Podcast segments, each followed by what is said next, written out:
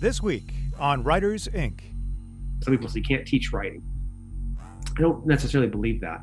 I believe you can teach those tools. You can teach, you know, uh, people how to, you know, what tools work, what don't when it comes to writing. What you can, I don't think, but I think is innate is to be a storyteller. Whether you are traditionally published or indie, writing a good book is only the first step in becoming a successful author. The days of just turning a manuscript into your editor and walking away are gone. If you want to succeed in today's publishing world, you need to understand every aspect of the business editing, formatting, marketing, contracts. It all starts with a good book. Then the real work begins. Join international best selling author J.D. Barker and indie powerhouse J. Thorn as they gain unique insight and valuable advice from the most prolific and accomplished authors in the business. The publishing world is changing, adapting. Do you have what it takes to become a full time writer? If you're willing to do the work, we'll give you the tools. Get your notepad out, school's in session. This is Writers Inc. JD, what's going on, man? Dude, I hear people are getting sick. I've heard that. and it's more than just in your house, I've heard.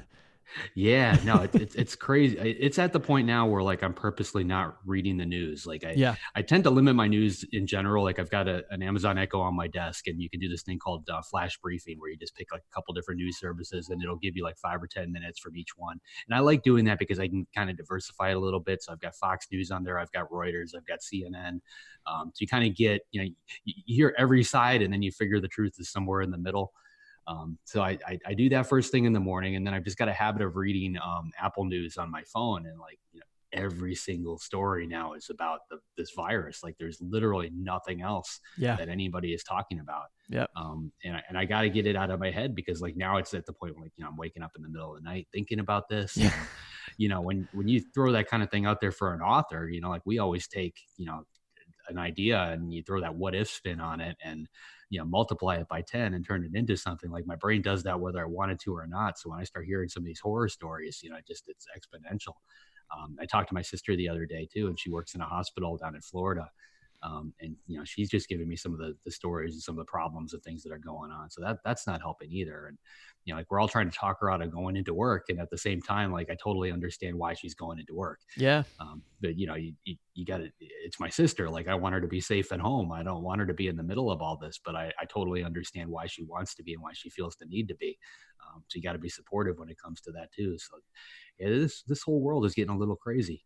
Yeah it is man. It's hard to at least for me, it's it's just really hard to do that deep creative thinking. I mean, I, you know, because like you said, you start your head starts spinning about possibilities, and you heard this sound bite from over here, and you're starting to think about that. And I mean, I guess unless you're writing like you know an an infection thriller or a zombie apocalypse, it's like not really conducive to creativity.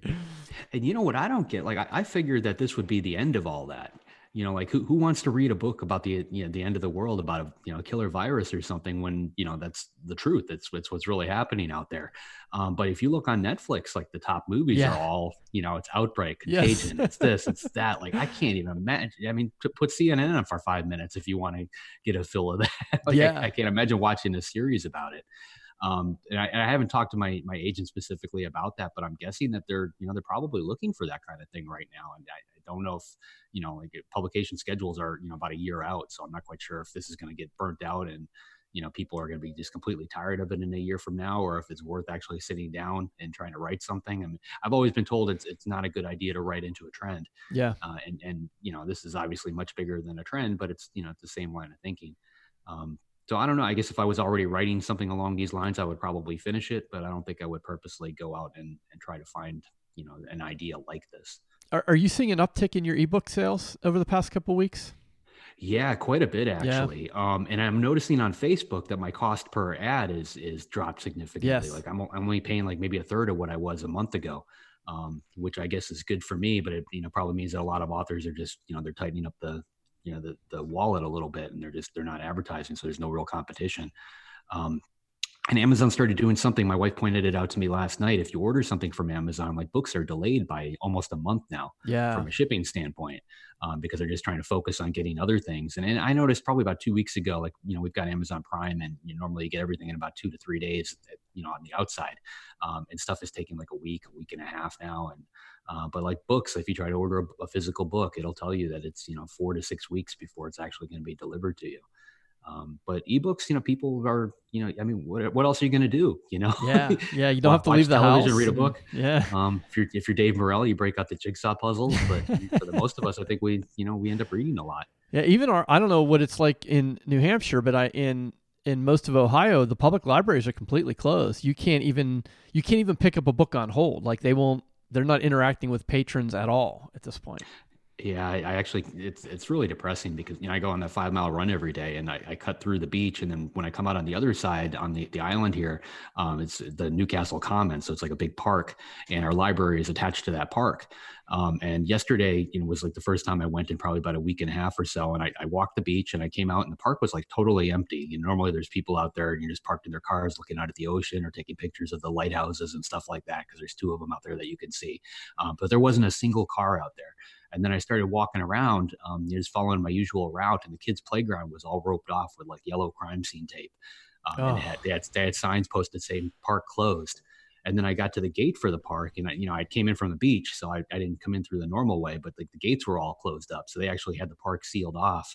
Um, and the library is right on the other side of that that fence. Um, you know, small little library here on the island, and you know there were signs in the windows saying "library currently closed." Um, you know, so that, and you know the whole island is kind of shut down like i think i saw maybe two people you know th- during that whole five mile you know, it's about an hour and 20 minutes or so that i'm out there and i saw maybe two people. Um, i walk past the post office here on the island every day uh, and it's probably the only thing that's still kind of open. The town uh, town hall is, is all you know closed up. Uh, post office they've got an entry door that you're allowed to go in and an exit door that you have to go out of and they're only letting like the two people in at a time um, but they have to keep it open because we don't actually have mail delivery on the island. The only way to get your mail oh. is to actually pick it up at the post office. Um, but we made some changes here. Like my wife and my daughter, they, they tend to, you know, go to the, you know, it's an outing for them. Like they grab the little red wagon and they, they go down the street, you know, it's a quarter mile walk or so to the post office. Um, and that's something that they, they both enjoy doing. And we've had to nix that. Um, you know, because my wife obviously understands what she can touch and can't touch, but my daughter, you know, like she goes in there and you know she's got her face pressed on every piece of glass and she sure. wants to say hi to everybody, and you know that that's tough because you know she just doesn't understand what's going on right now and you can't explain it to her. You know last night she grabbed me at like nine o'clock and she's like library let's go to library. Um, you know last week she was real fixated on the science center. She wanted to go there. Um, and we, we can't go anywhere. I mean we're, we're we're at the point now where you know my wife is going out for groceries but we leave our daughter at home because it's just not worth the risk. You know even though we know she needs to get out of the house you know from a stimulation standpoint yeah. it's not worth the risk of actually letting her out of the house. Um, you know, so we're we're all getting stir crazy here. And I imagine you are too, and so is everybody. You know, everyone that's listening to us. Um, you know, we're all in the same boat. Yeah, I mean, there's really not much we can do about it. Uh, it's it's kind of a, a stoic approach, but you know, we can't control it, and all we can control is our reaction to it. So I'm just trying to, for my my wife, my kids, uh, the people I interact with, I'm just trying to carry on normally as best I can. But you know, it's but you, you, like you can't ignore it either. You know, it's not like it's no. not happening. So it's it's tough. Yeah. Well, we'll I, I wrote um I finished off that book that I was talking to you about, and I, I, wrote the author's note to it last night, and I threw some of the current stats, you know, as far as number of infected and things like that in, in the the author's note. Oh. Um, and I'm and I'm kind of curious, you know, to see where that you know because the, the, book will come out a year and a half or so from now. You know, yeah. so obviously this will all be behind us. Um, but you know we'll, we'll see. I just figured it was kind of a, a, a, neat thing you know a little snapshot of us being in the middle of this particular story. And by the time somebody actually picks up my book and they read that author's note you know they'll already know how this all played out. Um, so I, I figured i would throw it in there. Yeah yeah cool. Also give uh, listeners just a real quick update. Uh, I'm going to start drafting the manuscript. So, you and I have been exchanging a few emails and uh, kind of have an outline ready to go. And I don't know if we mentioned this on the air before, but I am uh, I'm studying Dead Poet Society movie script, and I'm going to mm-hmm. use that as sort of a, a template for writing this first draft in a way I've never done before, which is just dialogue.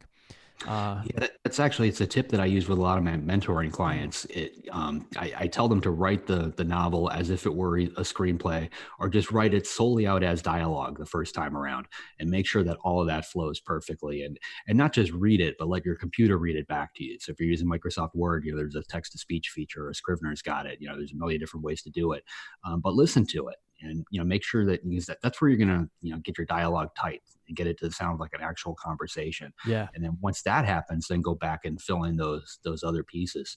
Um, and there's a couple, you know, Dead Poet Society is always a really good one. Um, there's, you know, a lot of the Oliver Stone movies I, am a big fan of. He's got one called Talk Radio, um, which has some incredibly good dialogue. Um, and, and, there's a lot of those that are that are out there, but right. yeah, I mean, Dead Poet Society for sure is, is a is a good one. Yeah, I mean it's it's somewhat correlated to the story I want to tell, uh, but it's uh, one of Robin Williams' best roles in my opinion, and and and like you said, um, the the dialogue is is just so powerful in that movie. I thought if, if I'm going to look at one, that might be a good one to do. So. Yeah, yeah, absolutely. Well, yeah. good luck to you. Thanks, man. So uh, I think the next thing you'll see will be a chapter one at some point, but uh, I gotta I gotta figure out um, you know get my my drafting schedule all set up and, and ready to go, and I'll be moving ahead on that project. All right. Well, I've got faith in you. Thanks, man. so who do we got on the uh, docket for today? We've got James Rollins. Yes. Um, veterinarian and a guy who likes to dabble with the, the written word every now and then.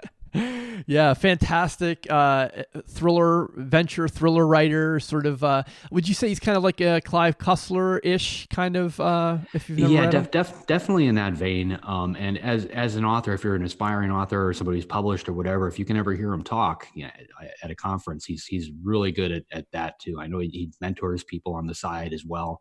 Um, but he's just a great teacher. Yes. Um, and I, I, think he still belongs to a critique group too, which uh, it always seems surprising to me when you know authors, you know, they hit the New York Times bestseller list, and you find out that they're still doing a lot of the stuff that they did back then. Yeah. um, and, and, I guess a lot of that is nobody really knows, you know, what caused it to work in the first place. So you don't want to start messing with all the you know the, the various things it's sort of like wearing your you know your favorite football team's jersey or yeah, whatever like a superstition. Supersti- yeah like a superstition like you know you don't want to mess with the machine so i better yep. just keep doing it all and you know hope everything falls into play but it's it's cool that he still does that. Yeah yeah he does and uh, i think we're gonna i'm gonna ask him about a number of things and if anyone uh, if you're not familiar with with uh, james rollins this sigma force is fantastic. That series is excellent so uh, definitely go check that out if you haven't read it yet he's always reminded me of you know a veterinarian by day and maybe Indiana Jones by night. Yeah, personality.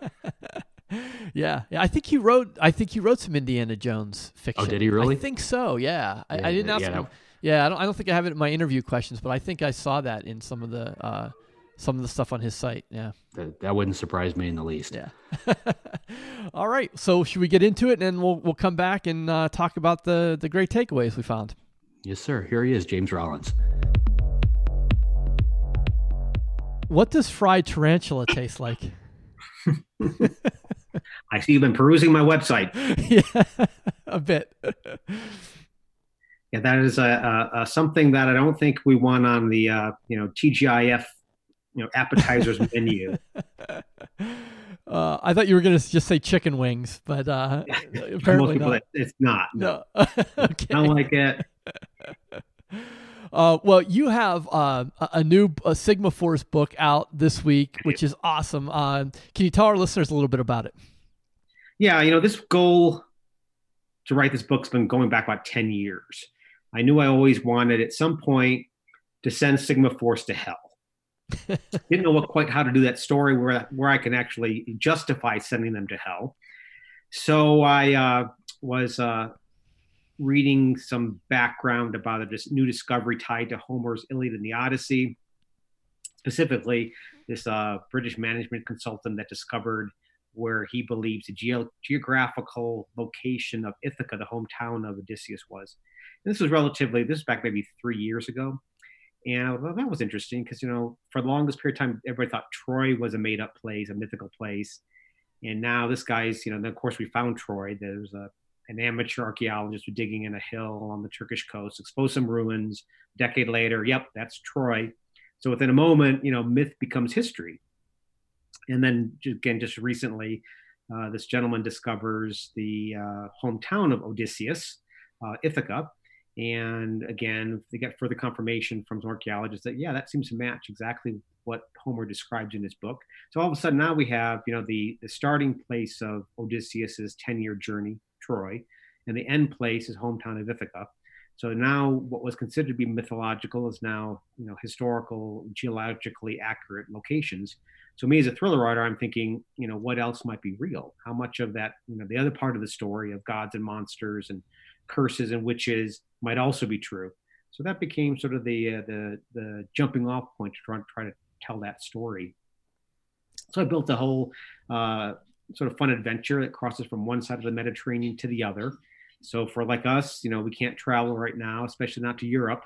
So if you want a little armchair vacation, you know, you can pick up the book and have a little uh, fun adventure across the Mediterranean. Uh, the book starts with the discovery of a centuries old medieval ship that's buried about half a mile under the ice of Greenland.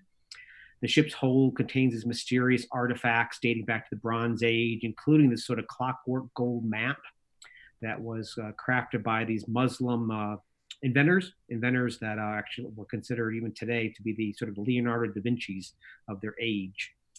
But this map seems to point towards the location of Tartarus, which is the Greek version of hell. That's where uh, Odysseus visited one point of his journey. And word of the spread, some zealots believe they can use this knowledge to unleash an apocalypse, and it's up to Sigma Force to stop them, which means to do that, they have to go where all humans fear to tread, which is to cross through the gates of hell. So that is the new book. Fantastic. Had you had a a, long time interest in Greek classical history, or was this sort of an opportunistic oh, yeah. moment? You know, I always wanted to be. You know, I get that assignment sometimes get in elementary school. What do you want to be when you grow up? You know, I remember it, it was a point of moral dilemma for the third grade version of myself. I was sitting at my desk, blank sheet of paper in front of me. Knew I wanted to be a veterinarian. One problem didn't know how to spell it. So I was, you know, that determined third grade. The one thing all third graders hate to do, but I went and got the dictionary and looked it up. That determined to be a veterinarian. But right below that was archaeologist. Ah. So you know, I've always loved the ancient myths and and especially Greek and Roman history and, and Egyptian history are personal fascinations of mine.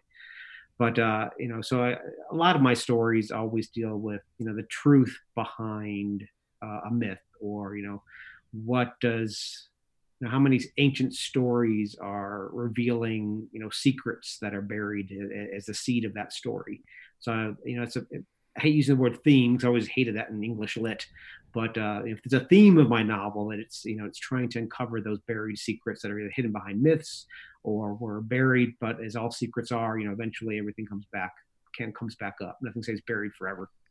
You had a really interesting comment about the end times prophecies and apocalyptic scenarios and and right. maybe more of a cautionary tale that there exactly. seems to be more interest in that uh, can you explain the, the, yeah, strange thing is the book i'm working on right now and finishing up is the next sigma novel and it's uh, called the savage zone and it's all about viruses wow so, uh, it's a little a little bit late behind the curve apparently on now that book's not a, it's not a uh, pandemic novel it's more about the the strangeness of viruses. So, you know, I've got a lot of information about the weirdness of, of viruses. So I'm sort of, you know, half horrified, half fascinated with what's going on right now.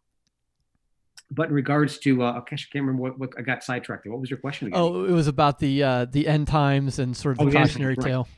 So uh, when I was researching this novel, of course, I wanted to sort of get the idea of what are various cultures mythologies or stories about uh, the end of the end of the world. What are their apocalyptic tales?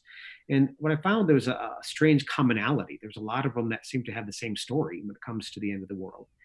And what's worrisome for me is that there seems to be a movement of late uh, that or belief that we're already in the beginning of the biblical end times and what's even more worrisome is that there are certain uh, groups that believe that not only are we near the end times, that we should politically and militarily move towards that goal.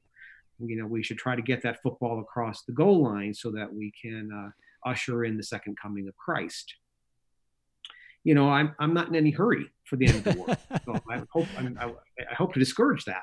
And it's not just Western nations. Uh, you know, the uh, the supreme leader of Iran and the president of Iran are both Twelvers uh, they believe that the 12th Imam is due to uh, arrive anytime, and that's the herald that's going to bring about uh, biblical end times. The 12th Imam is actually going to herald the return of Christ also. Uh, so they also have a whole sort of a biblical end time philosophy and believe that we're in or near that moment. And they are also, uh, you know, making political decisions and military decisions uh, based on that. Uh, and to me, that's that's a little scary. Yeah, yeah, I could. that's scary to me too. Uh, you, uh, th- this tale seems to have an epic scope. I- am wondering if you were able to stick to your 90 day research period for it. Um, yes and no. Uh, my 90 days of research I established because I, I, like to research, and if I'm not too careful, I will keep researching, and I will never write the novel. So on the 91st day, I have to start put, putting words on paper. But as, as any writer knows, you know, you, you're never going to do all your research upfront. Every single day you write a page, you're going to think, oh, you know, where's the Starbucks in Kuala Lumpur? you go on Starbucks website because if you don't put the you know the Starbucks in the right place, then they're going to you're going to get that one star Amazon review. I was in Kuala Lumpur. That's not what Starbucks is. yeah, so, so you try to get as many of those telling details correct as you can. So every time, every day you write, you're always you know having to do further research.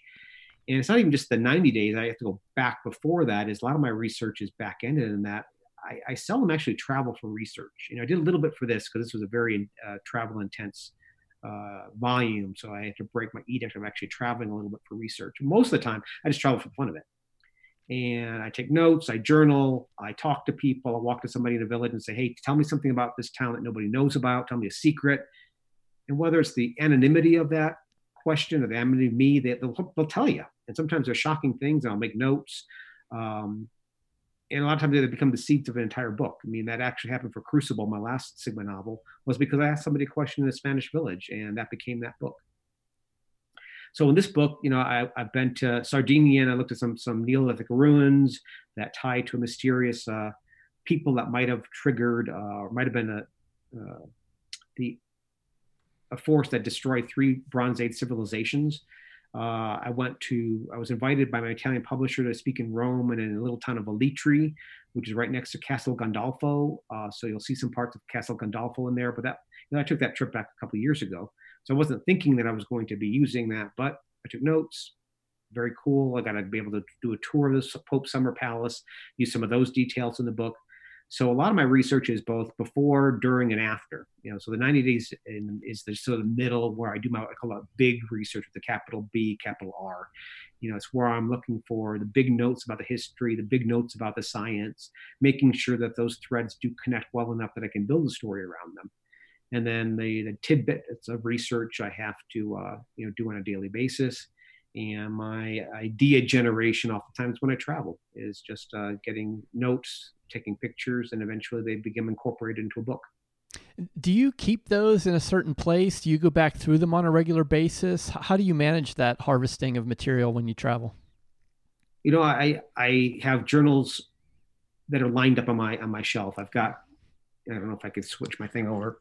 Can you oh, see yeah. the yeah. little silver cap things over there? Yeah. Those are my my my I call that my idea generating machine. It used to be a cardboard box, but I've generated into stainless steel folder things. So there are you know there are there are there are notes, there are things that cut out of uh, you know some I subscribe to about 24 different magazines, some digital, some online. And I'll either print up a print up an article that might be has an interesting bit of history or science, or I'll rip it out, throw it in there. Uh, if I'm watching Discovery Channel, National History, you know, some History Channel program, jot some notes, goes in there. Uh, so this is my idea generating machine. So I, I, try to keep it to that many folders because it'd be very easy for that many folders to become twice that number, four times that number. James Rollins on hoarders, you know, we've got to to that number. So, you know, I'll have to sift through them regularly because I'll find out that no, Steve Berry covered that history or that science is no longer accurate. You know, we learned something new or, or it's out of date. So then I get rid of those articles. So I try to, you know, keep, you know, culling through them to keep to that pile. That's where the magic happens is that, you know, when I'm looking through there, tossing things out, I'll end up having, you know, maybe this piece of science in one hand, this piece of history in the other.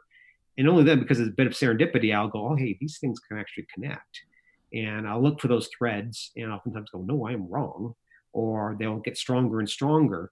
And then I'll go, that's the story. And that's when I begin my 90 days of big research. I'll see if can I make those threads even, you know, tighter together and stronger. And if I can, then I'm ready to tell a story.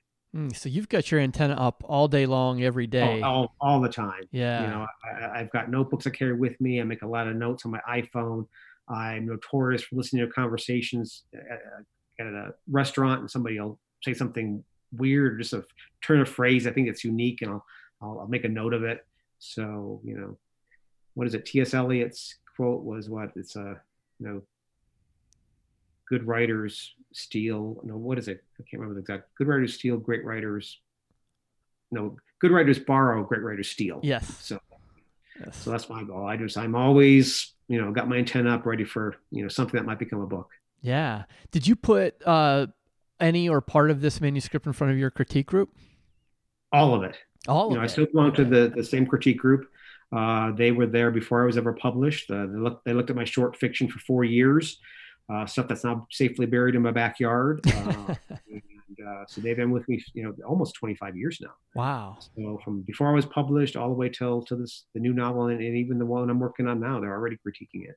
Hmm. So uh, you know, I give them chapters. We meet twice a month, and I just give them what I have. And and I, as much as you know, I would like them to bow down now when I enter the room. They, they don't. They don't know. They remember when they remember when I was writing that crappy short story. So uh, was they, they still hold my feet to the fire. Yeah, as they should, Need right? that. And, they, and the author Yeah. needs an honest set of first readers. That Mhm. group is great for Mhm. that. Yeah. Was there any feedback that came out of the critique group for this uh, new novel that uh, was an aha moment for you or, or completely unexpected? Well, again, um, I lean on them even for some of the some of the uh, accuracy of the story. Is that you know I I I I I've never been a soldier, uh, despite one Good Morning television show introduced me as you know former ex Navy SEAL. Uh, just because I happened to have a Navy SEAL in my book, they assumed I was a Navy SEAL. But uh, so, you know, I've got military people that give me uh, you know information. So a lot of the weaponry they've, they've done corrections on. Um, I've got somebody that does a lot of sailing, so There's a lot of uh, uh, uh, nautical stuff in this book, and so they were great to lean on for those details too. A lot of times you'll read stuff on online, and either it's not accurate or you're not interpreting it correctly. So you know, I, I always I love to research, but I'm also a bit of a lazy researcher. I love to call people up and ask them things, um, especially scientists, because a lot of times their information, you know, if, you read a scientist's book, that information is a lot of times two, three years old uh, a journal article, even that's three to six months old.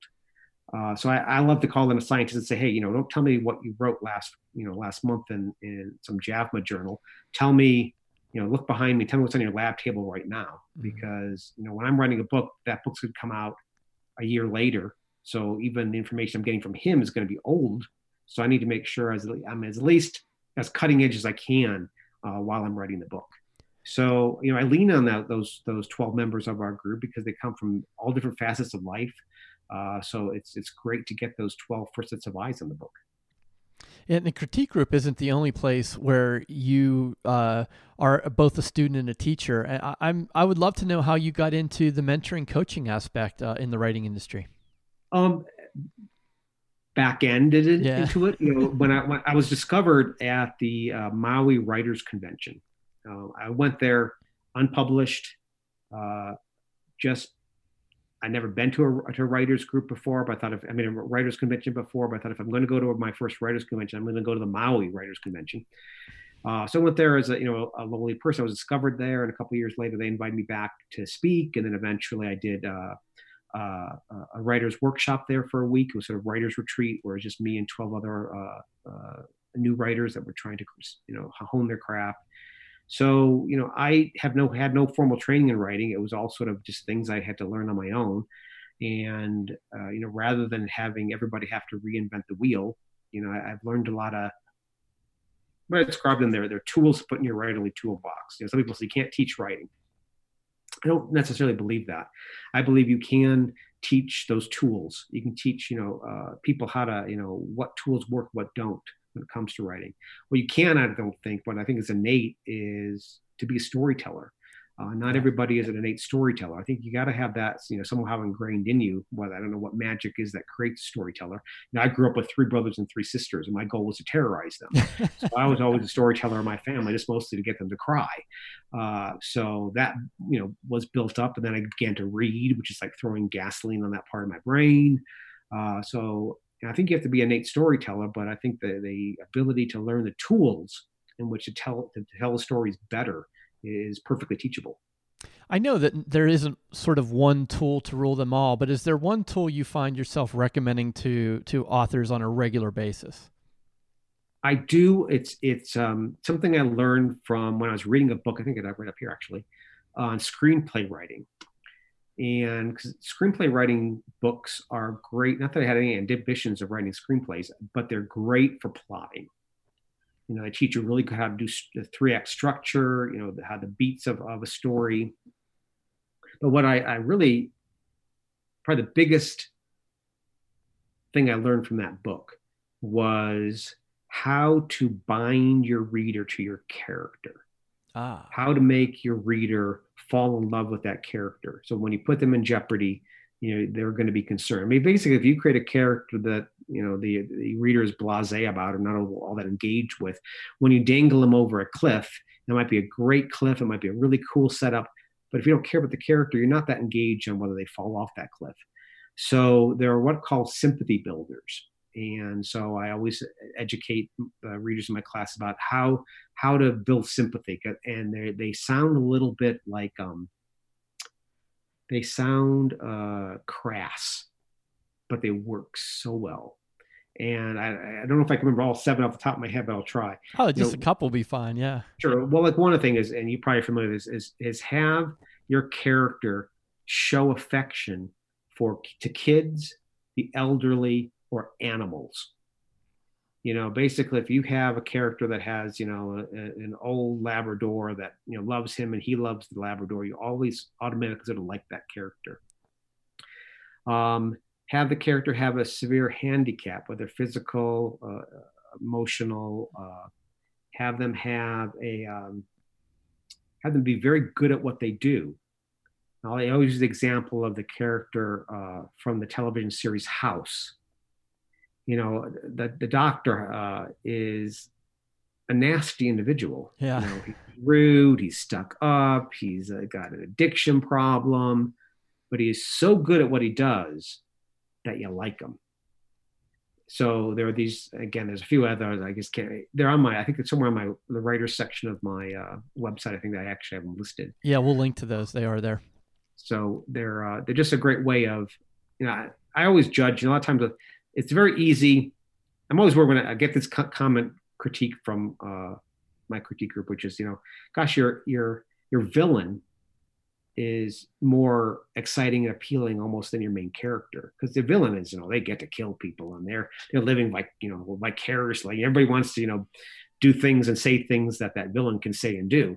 Uh, whereas you know your straight-laced hero is a little harder to, to make them seem as, as exciting so so what I oftentimes do is I'll, I'll, look at that list and what have I done in the first, you know, 15, 20 pages? Have I established, you know, one or two of these sympathy builders? And if not, I will fold them in there. You will see all of a sudden my character is, you know, petting a cat. You know, I'm not above, you know, doing a little cheat to get that that relationship established. Yeah, that's uh, those are techniques that are really great for scene level stuff. As far as global story, I know that you've said that the magic formula is murder, magic, and mayhem. Uh, Correct. How does how does that work? Um, does that work for most genres? Or are there some genres where that might not work? I don't think so. Again, it, murder, magic, and mayhem sounds like fantasy, or sounds yeah. Like, but, but they apply to everything. Because basically murder is you know you have to have you have to establish jeopardy. You know, there's got to be it has got to be you know that the sword of Damocles you know hanging over somebody's head. There's got to be that threat. Uh, you need magic. You want a sense of wonder developed in the story, whether it's whether it's a mystery or whether it's a, uh, thriller, whether it's a science fiction, whether it's a horror. You want some little sense of wonder in the story. Uh, and mayhem, you know, you have to build a roller coaster. You know, you've got to have those sudden drops and twisted turns and things that no one expects. Uh, you know, you've got to construct that roller coaster. So no matter what your genre is, I still think it applies. You need a little bit of threat, you need a little bit of wonder, you need a little bit of you know plotting that is a, a fun journey for the readers to go on. Yeah, yeah, totally agree. Um, I've I've uh, read that your process is two hours of, of words at the first thing in the morning, a two hour break, and then another two hours of, of drafting. Is that still your process? And if so, what do you do in that interim between those two sessions? Yeah, I mean, it's I'm pretty regimented, and I went back to when I was had a full time veterinary clinic and was writing in cracks in time. You know, I basically was uh, working in a bedroom community where I was very busy in the morning, very busy at night, but I had a long lunch break. So I decided, you know, that's where I'm going to try to fit in writing in my life. Because at that point, I kept dreaming of writing. I thought, wouldn't it be cool to walk into a bookstore one day and see my book on a shelf? Uh, and so then that's why I joined a, a little uh, the Sacramento Suburban Cl- Writers Club and found my critique group. But uh, I think any writer has to make that accommodation in life. Where do you fit writing in your daily life? And to me, it was that that lunch hour. And I thought, you know, I've got to figure out how to how does this work. So first of all, I'm going to write three pages a day. Then I kept qualifying that no, three double space pages a day, page and a half. You know, not every day. I'm going to do it five out of seven days of the week. And there's nothing wrong with that if you have to keep pulling back. You need to find out eventually if I go, this this is comfortable. I can still keep my day job, but still get some, you know, get three double space pages produced five out of seven days of the week. And surprisingly, you can get a novel done relatively quickly at that pace. Those pages accumulate fast. Uh, I'm a slow writer though. It takes about an hour for me to write one page, one double space page. So I thought if I ever get rid of the day job, I'll be much more productive. And of course I am, because now I don't have to be a veterinarian the other, you know, 12, 16 hours of the day. Uh, so now I do five double space pages a day. I find that's about my minimum. It's five to six pages of double space because it takes me, that's about five to six hours of writing. And sometimes I'll do it in one sitting, sometimes it's split up, but I have to get those uh, five to six pages done every day. Uh, so it's a bit of a carrot and stick for me in that if I get right cracking at it at, the, at, you know right in the morning, I can theoretically maybe get my pages done you know middle of the afternoon, maybe catch a matinee, maybe do something else. Whereas if I'm you know checking Facebook too much or you know researching, thinking I'm working, I'm not going to get that fifth or sixth page done until midnight. So uh, there's some incentive for me to to start early. So, but most of my days are pretty structured. You know, I will do uh, again two pages, about two hours of work. Uh, then I'll you know, take a little break. Sometimes I'll walk the dogs. Sometimes I just want to get out there and do something physical to get myself out of my brain space a bit. But I also will uh, often use that time for the business side of writing. You know, uh, doing stuff on social media, uh, calling people, uh, answering email. Um, so again, most of my, my day is probably still maybe a six to eight hour day. It's just breaking up into chunks that are divided by either the business side of writing or, or further research between those gaps. So that's my typical day. It's still about a you know maybe a six to eight hour day. Yeah, and you're still getting those pages in during your research periods too. Yeah, actually, you know, I do two books a year, and how I accomplish that is that that 90 days of research, I'm still I'm still writing. So even that that, that 90 days of big research, uh, a lot of times those days are a little longer than the days where I'm I'm actually between research periods. But uh, yeah, that's uh, that there's that overlap. So I'm finishing up one book while I'm doing my 90 days of research for the next book. So yeah. by the time I'm done one book, I'm usually ready to crank right onto the next one. So I can still keep that routine, that momentum, uh, still doing pages. Highly disciplined. That's that's the way to produce. That's excellent. Well, it's you know doing you know I I, I wrote for about four years before I got published. I wrote for another five years after that, uh, still being employed as a vet and so for you know 10 years i was writing you know and working full time so i you know had to be regimented it just became ingrained. So even when my day job day job sort of you know went from you know sold my clinic to a corporate group stayed employed but at least got rid of the business hat. And then i went from you know full-time to part-time to weekends and stepped away. So it wasn't an abrupt i'm you know stopped and i didn't go cold turkey. So there was a period of you know where i weaned off of that but i just kept my kept my routine. Yeah yeah. Awesome well, as uh, as we kind of pull the conversation to a close, I have one more question for you that uh, hopefully will be fun for you to answer. There's no right or wrong, but uh, given your experience in in the industry and watching what's been happening and all the changes to publishing, uh, sure. what's the future of publishing look like from your perspective? Everybody was concerned that the publishing world was going to go the same path of the music world where everything was going to go digital. You know, very few people were going to buy albums except for some hipsters out there, and that everything was going to be, you know, uh, download to the cloud. And I think we'll see some of that. We'll see a little bit more shifting to to the digital space, but I I, I think there's a, a large chunk of people that still like the physical book whether it's you know having a your own library. You know, I keep my library here, and maybe I'm a bit of a luddite in that I still like to read books in a physical format. But to me, one of the joys uh, of reading is I will look around my my uh, office here and I'll see books that I read years ago, and it, it, just triggers memories for me. It's like almost like a big memory bank here. Uh, you know, I tie a lot of my history and my life to, to that book or this book. Um, so I think you know we've seen a bit of a plateauing in that shift from from print to digital and the consumption of of more digital versus print but we're seeing that plateauing a bit, and I don't think we'll ever lose that completely. And uh, you know, what's one good thing is that we have a lot of different media in which to tell stories now. you know, audio is becoming much more popular because a lot of people are commuting and they can you know pop a story in there and listen to a book uh, while they're commuting. Um, and there's also a bunch of different vehicles. You know, a lot of my critique group members uh, they they are they say they self publish and they've had you know good success with their self publishing.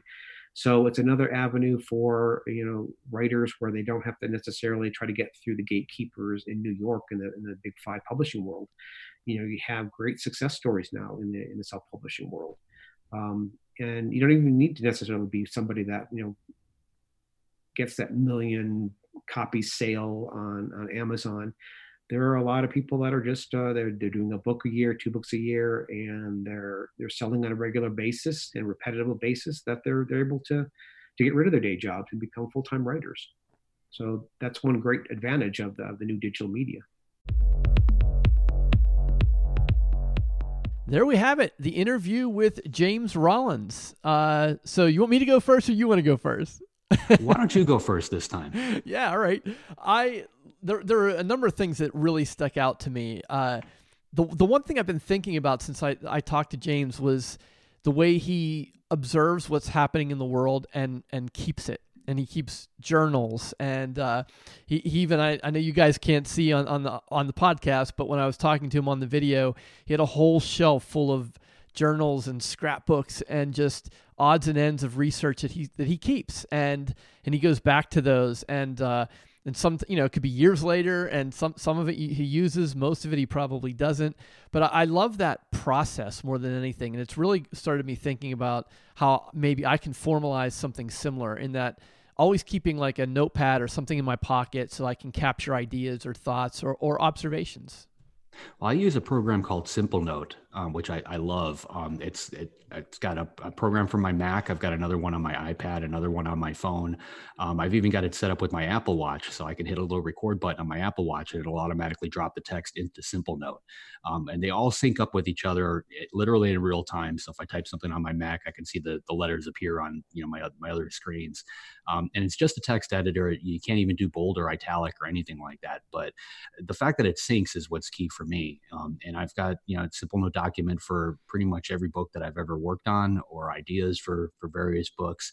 Um, and and that kind of I guess it evolved from what he's doing, you know, which is taking the newspaper clippings and you know organizing them into folders and binders and and things like that.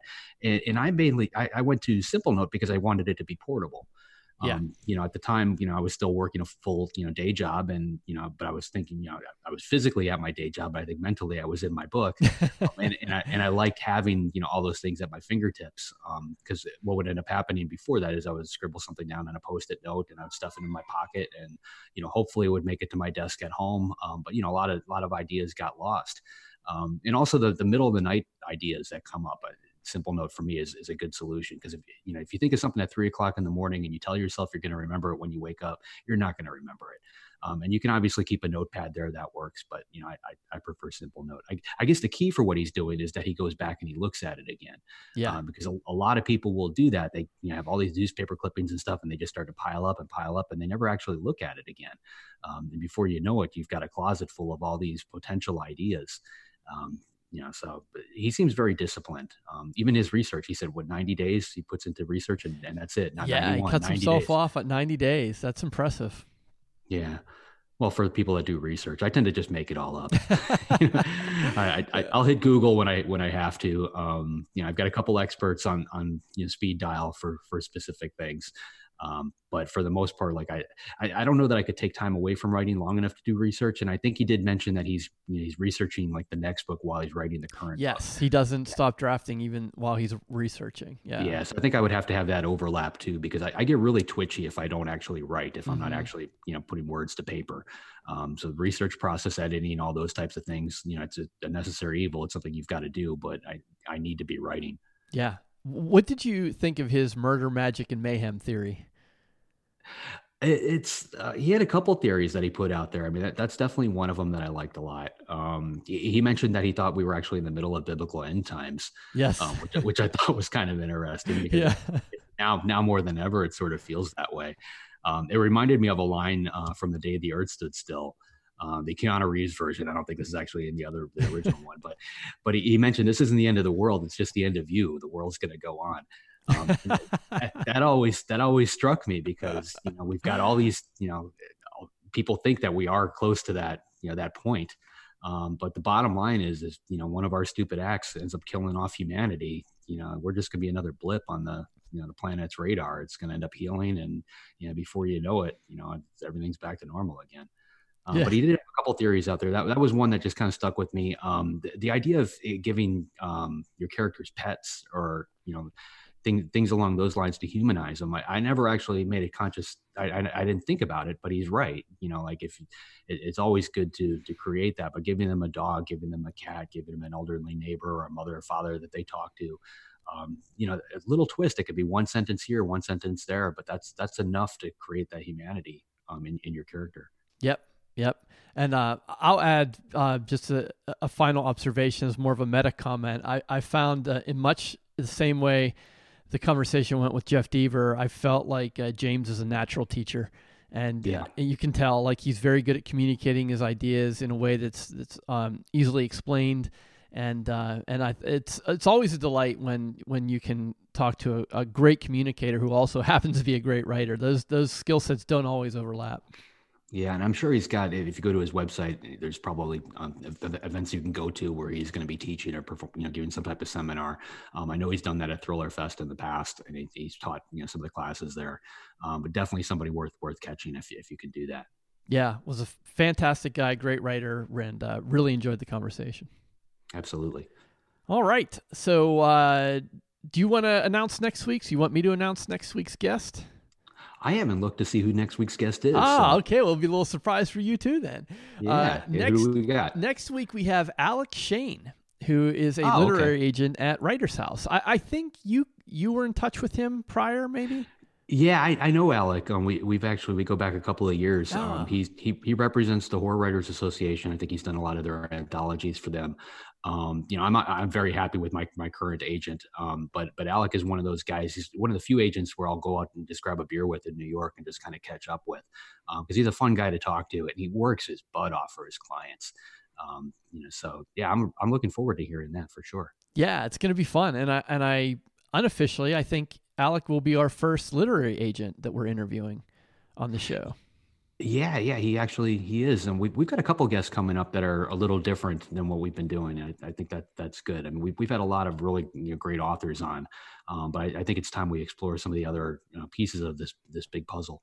Yeah, yeah. Uh, we also have, uh, just in case anyone's wondering, we also have a number of nonfiction authors coming up. So I know we've been focused primarily on fiction writers so far, but um, we have some fantastic nonfiction writers who have other platforms and are going to come and talk about business strategies and uh, and things of that nature. So yeah, we, we have some nice diversity of of uh, conversations coming up, and I'm really looking forward to it. Cool. All right.